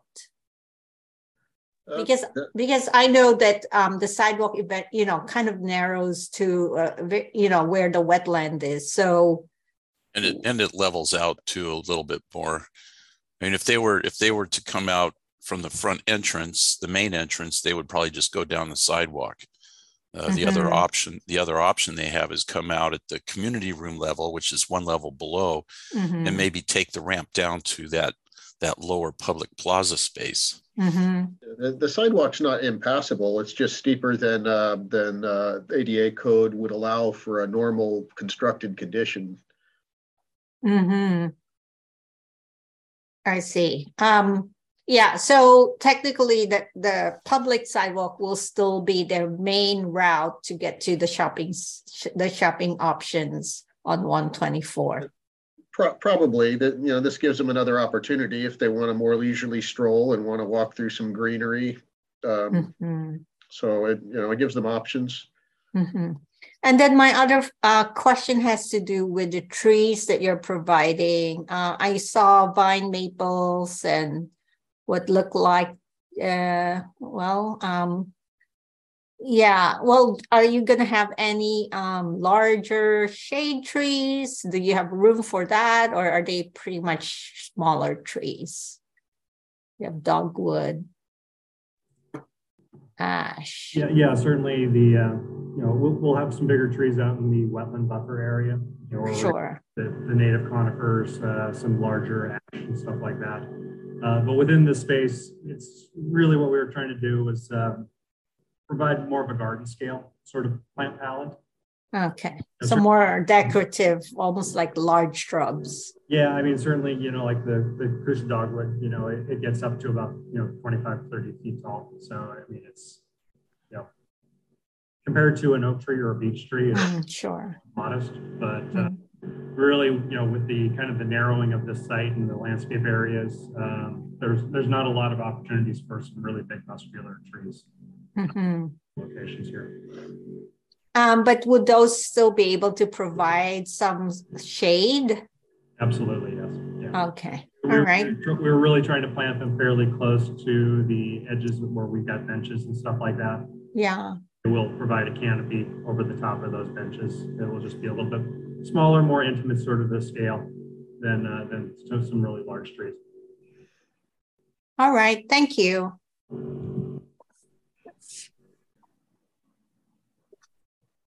Thank you very much, Amy.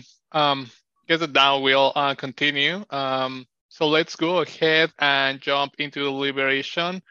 If anyone uh, likes to start, that'd be great. Uh, if not, I can uh, select uh, one. I guess that um, I, I can start by saying that um, tonight in tonight's agenda, we should be reviewing building scale, uh, lighting and landscaping plans, open uh, spaces. The, the plaza is one of the things that we didn't uh, review last time. This is completely new. Uh, I guess that Randall wasn't uh, was not part of the previous uh, meeting, but the previous meeting, uh, the plaza was um, proposed to be used as private slash public use, and there was a discussion whether like that was going to be locked. Uh, now the applicant is coming uh, to us with a, a new um, option. Um, I'm I would like to hear the input from everyone on like how they feel about these in terms of uh, public amenities, uh, finishes, and um, building materials. I think that um, there was the discussion before or during the last meeting about um, uh, revision of uh, kind of the, the the elevation on the west. Um, so, who would like to start?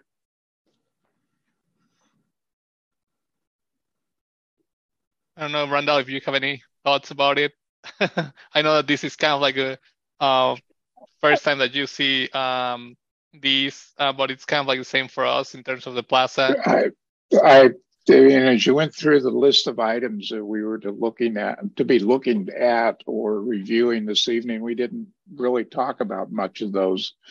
Uh, I mean, the applicant presented most of the issues and that type of thing, and so I, I'm looking at it that uh, I, you know, I, I, I like what I see, what they're doing, and given the given the type of project it is and what it needs to do, uh, I I'm feeling pretty good about their landscaping. As, as you look through the types of vegetation that they're using in the planning and that type of thing, it fits, it fits in there because it's not, it's not a big area that they're really landscaping and that, but it is, it does have the slope on it. And, and it's difficult to get most of that stuff on a slope. So, uh, uh, so I think they're I think they're doing uh, very well on that. And the the finish boards or the material boards, Uh, I liked what I saw there. Uh, they kept it fairly simple, but uh, but yet the definition between product and between colors was was good, and I like what they did with some of the eyebrow type features and this type of thing. So I, I'm I'm pretty satisfied with the project at this point in time. So I guess that's what I have to say at this point. Uh, thank you. Um, I know that uh, for other projects, we've kind of like gone more in depth about the um, plazas, the design and how that's carried. I don't know, Brad, if you have any thoughts about it. I know that uh, you reviewed uh, many projects and we've gone into a lot of detail with some of them, asking them for um, paving patterns, materials.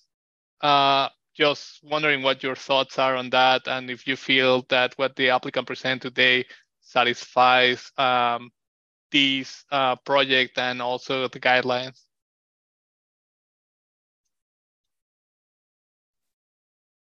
Yeah, uh, that's a good point, Carlos. Um, for a lot of projects, we've gone really into detail about some of you know the detailing and different materials. Um, we're also where there's going to be a lot more um, public presence, uh, you know, like downtown Kirkland, and or there's just high, you know, uh, commercial traffic, things like that. Uh, this is a pretty private, you know, senior housing project. And, uh, you know, it's set away from the street. Most people are going to be interacting with those different uh, various plazas sitting out front. Um, there's not really any access uh, to this building from the um, from the uh, kind of like the bus transit center up there on 128th or 130th, whatever it is. So I'm not so concerned about it. That's part of the reason why I asked was because I'm used to seeing some more masonry things at the ground level. Um, they're using Nichiha, which, if you guys aren't familiar, it is a higher quality product. It's a good board. I've used it in some of my projects, so I don't have any big issues with it um, at the moment. I, I think everything's good. Uh, from the last meeting, my big concern was the um, um, was the uh, the plazas and how those are going to interact with the various public. So I I, th- I think it's pretty good um, how they've responded to um, a lot of the comments and dealing with that pretty steep slope running up the hill.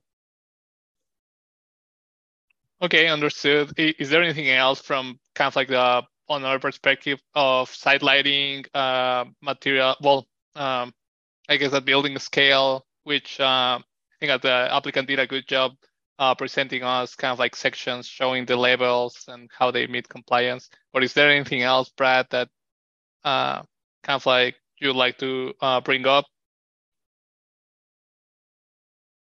Um, I mean, there's all sorts of things that we talk about a lot, like art, um, site lighting, and, and, and how the sidewalks are going to be lit. Um, just because, you know, personally, I care a lot about the pedestrian experience, but I also recognize a lot of that's dictated by code. They're going to put in the minimum, you know, amount of lighting, um, and we just be looking at the design of the fixtures.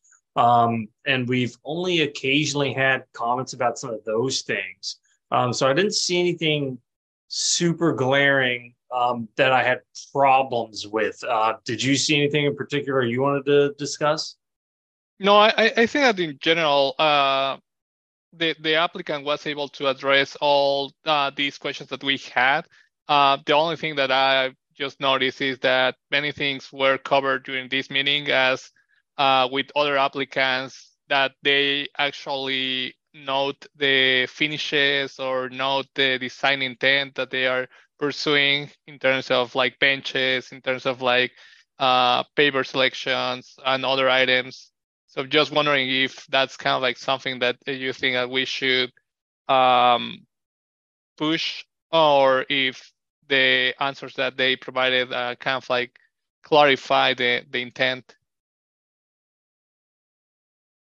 Yeah, I think that they, for me personally, they satisfied the intent. Um, yeah, it's it's one of those things where we always ask to see it, but rarely does anyone ever present a style or type of bench that we're like, oh yeah, no, we we don't really like that.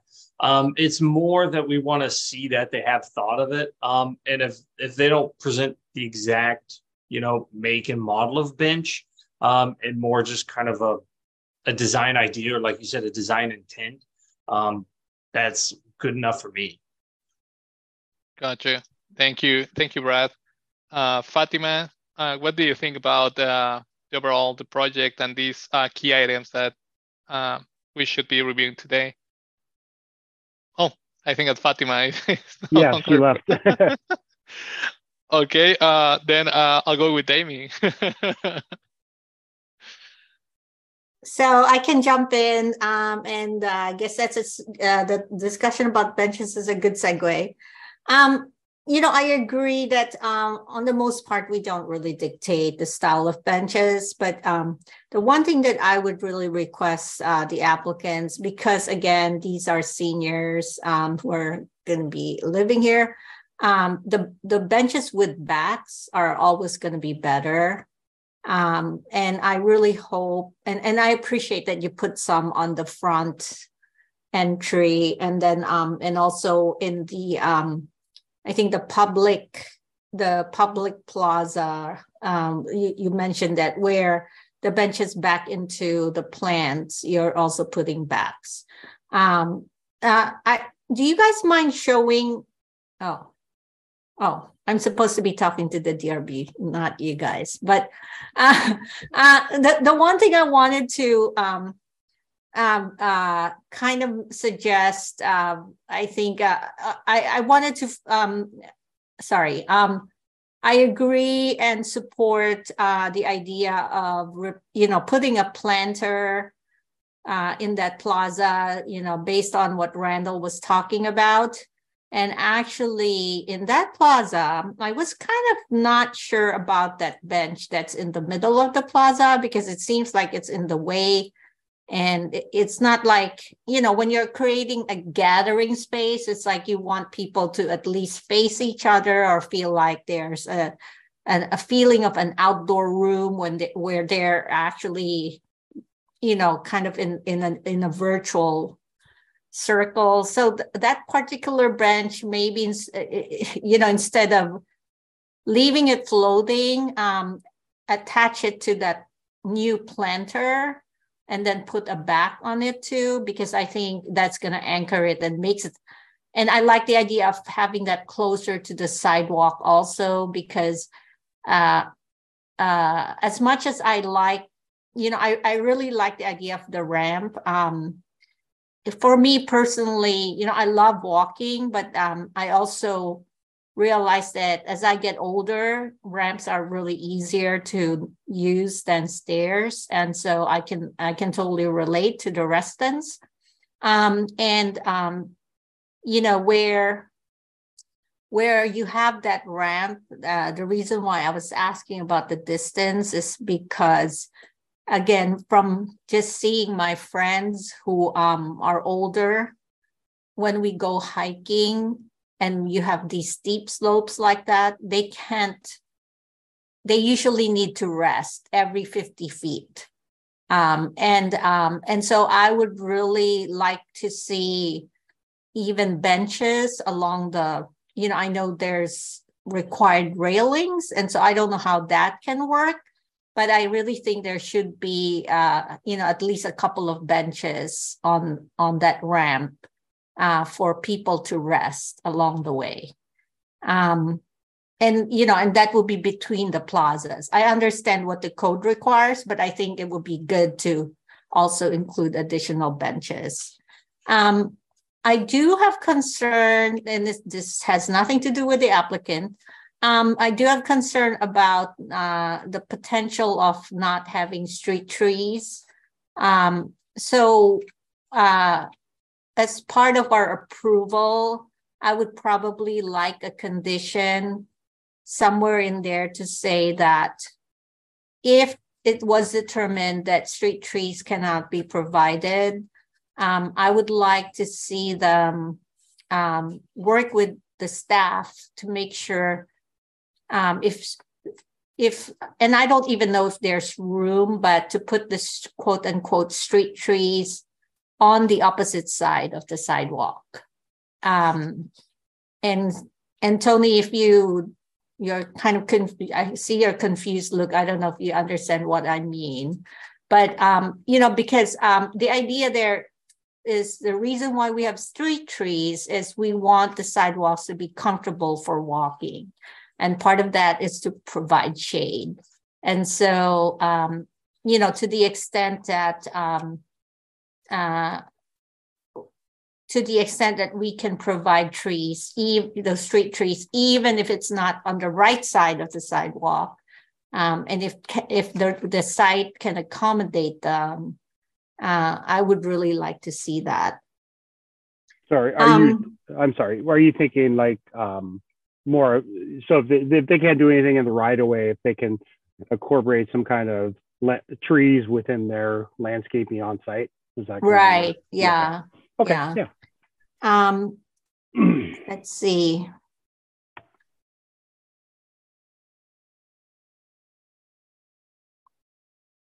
Um, so I also, um, as far as the architecture, I really don't have anything. Uh, I think they they did do a good job of breaking up the um, the mass, and uh, they have a very narrow and difficult site. So um, you know, I think uh, in a way it's good because then uh, you know, you know, two of their elevations are not as massive, the north and the south. Um, eh, but at the same time, I, I'm sure they have challenges with that site. Um, and uh, and and um, yeah, in terms of uh, um, the the modulation, um, you know, I do appreciate the cat the the four foot parapets and the way they try to, you know, at least introduce some kind of modulation to the top.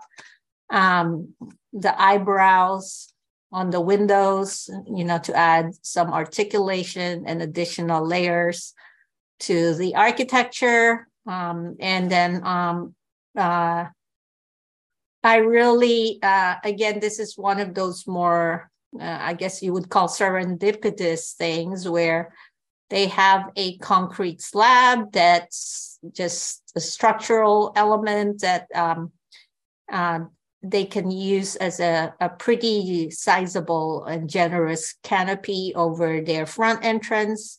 Um, normally, we have to beg and fight and and ask, you know, applicants to provide a deeper overhang or cover weather protection. And in this case, because of just the structure, they're able to do that. So, um, you know, again, that's a positive thing. Um, and I'm glad that they did provide that um, small overlook on, you know, on the wetland um, and uh, or over the wetland, and uh, uh, hopefully it, you know, uh, that's something that the residents can enjoy, especially because this site doesn't, this project doesn't provide the same amount of outdoor amenity spaces for the residents. So any small opportunities that uh, you know they can have and enjoy is, you know, it's definitely a plus. Uh, and um, you know, and to the extent that, uh, and and I'm not going to condition this, but to the extent that we could that the applicant can add more benches out there you know more spots i, I hope that you do that. Um, so um, and then the last thing um, i was just going to say is um, i really don't like the idea of gates. Um, i don't like gates and um, uh, facing the street um, but in this particular project again because they're site is so tight and there's really uh, not a lot of space for the residents, um, you know, private open space. Um, you know, I will, I mean, I will accept it, but I would really encourage the applicant to provide a more decorative gate than just uh, the horizontal pattern that they're showing on their um, drawings. So like, um, you know, I'm thinking nowadays, uh, it's very popular to see these flat metal panels with uh, die cut, or I'm not sure that's that's the right word, but patterns, and you know, um, some are more garden elements, and some are more, you know, um, uh, graphic you know uh, geometric patterns but i would really encourage something that becomes more like a um, decorative garden feature instead of just a functional gate. So those are all my comments. Thank you amy.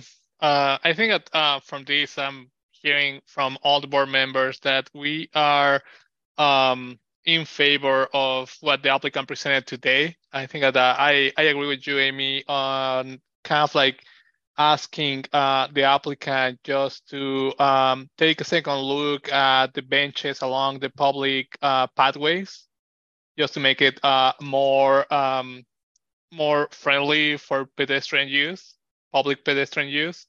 And other than that, uh, I mean, I, I, don't have any uh, comments regarding uh, the building sections. Uh, I think that the applicant um, provided good um, commentary regarding uh, the site lighting and the open um, space, the plaza. And the building materials, I took a look earlier today at the, at the sample board that the applicant provided, and I think that I don't have really anything uh, to add on that. So with that being said, uh, seems that uh, most of us are um, in favor of um, moving to approve these. Uh, guess that if that's the case, um, unless anyone else has something that uh, would prevent us from doing that today, um, we would like to go ahead and do that. Uh, are there any other comments that uh, might prevent us from from doing that? I don't know. There being none, I'm guessing that uh, if anyone would like to uh, make a motion. I can make a motion. All right, go ahead, Amy. I move that we approve the um, Ardea at Totem Lake uh, file number DRV 22-00498 uh, with conditions um, that um, one, um, the applicant provides uh, more benches and preferably with backs um, along the pathway.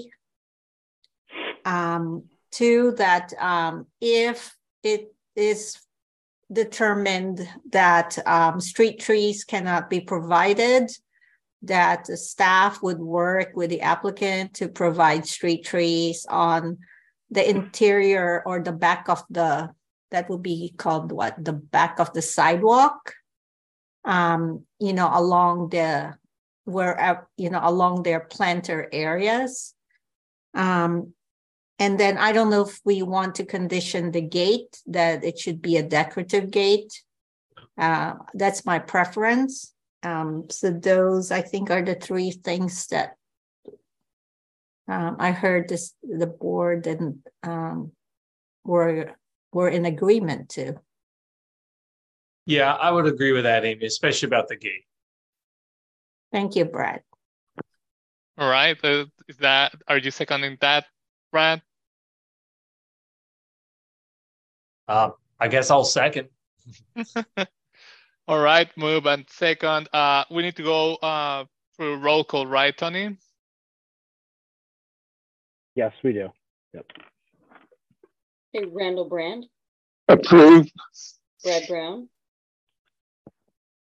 Approved with conditions. Carlos Castaneda. Approved with conditions. Amy Tarce. Approved with conditions. Okay, motion passes. All right. Well, uh, thank you to the applicant. Uh, it was a pleasure to um, take a look at your project and uh, hopefully it turns out as great as you presented tonight. Thank you. Thank you. I appreciate uh, it. Really, really enjoyed the feedback and think we've come a long way since the, the start. So appreciate the uh, the input. We're um, really looking forward to adding more affordable housing units in the city. So we're looking forward to see your project, Bill. Yes. Hey, thank you. Right. Um, thank you very much. Now, um, to continue, uh, I think that uh, do we have any um, administrative uh, reports, uh, Tony, all for attendance? Yeah, no. Uh, so I just kind of want to update you on upcoming meetings. Um, so uh, with this with this project being approved tonight, uh, we had left December 5th open for potential continuance. Uh, that's the that was going to be the only thing on the agenda. Um, so with it being approved, we do not have the meeting on the 5th. Uh, that will be canceled tomorrow. Um, uh, for the meeting on the 19th, um, I think we were still checking um, with board members on that. We'll, we'll confirm that. Also, I'm not sure if our other, some projects will be ready to go on the 19th. So we'll follow up uh, probably within the next uh, week or so, um, probably right after Thanksgiving to let you guys know if we're, we're on for the 19th. Um, and then we're trying to figure out with um, January having the two the two meeting dates in January fall on holidays. We're working on to find uh, special meeting dates for January. So we'll keep you updated on those too. so uh, yeah, just uh, if Blanca reaches out to you, if you guys could get back to her as soon as possible um, uh, on that, that would be great. So that's that's all I had. Sounds good. Thank you very much, Tony. Um, all right. Well, uh, there being nothing else on the agenda, uh, anyone would like to suggest an adjournment? I make a motion, we adjourn. Anyone would like to second? I, I second the motion. All right, move on second adjournment. All those in favor say aye. Aye. aye. I Aye. All right, we are adjourned. Thank you very much for your time and hope to All right. see everyone next time. All right, Thank thanks. you. I, Happy, like to thank, happy Thanksgiving. Happy Thanksgiving, Yes, everyone. you too. Yeah. I'd like-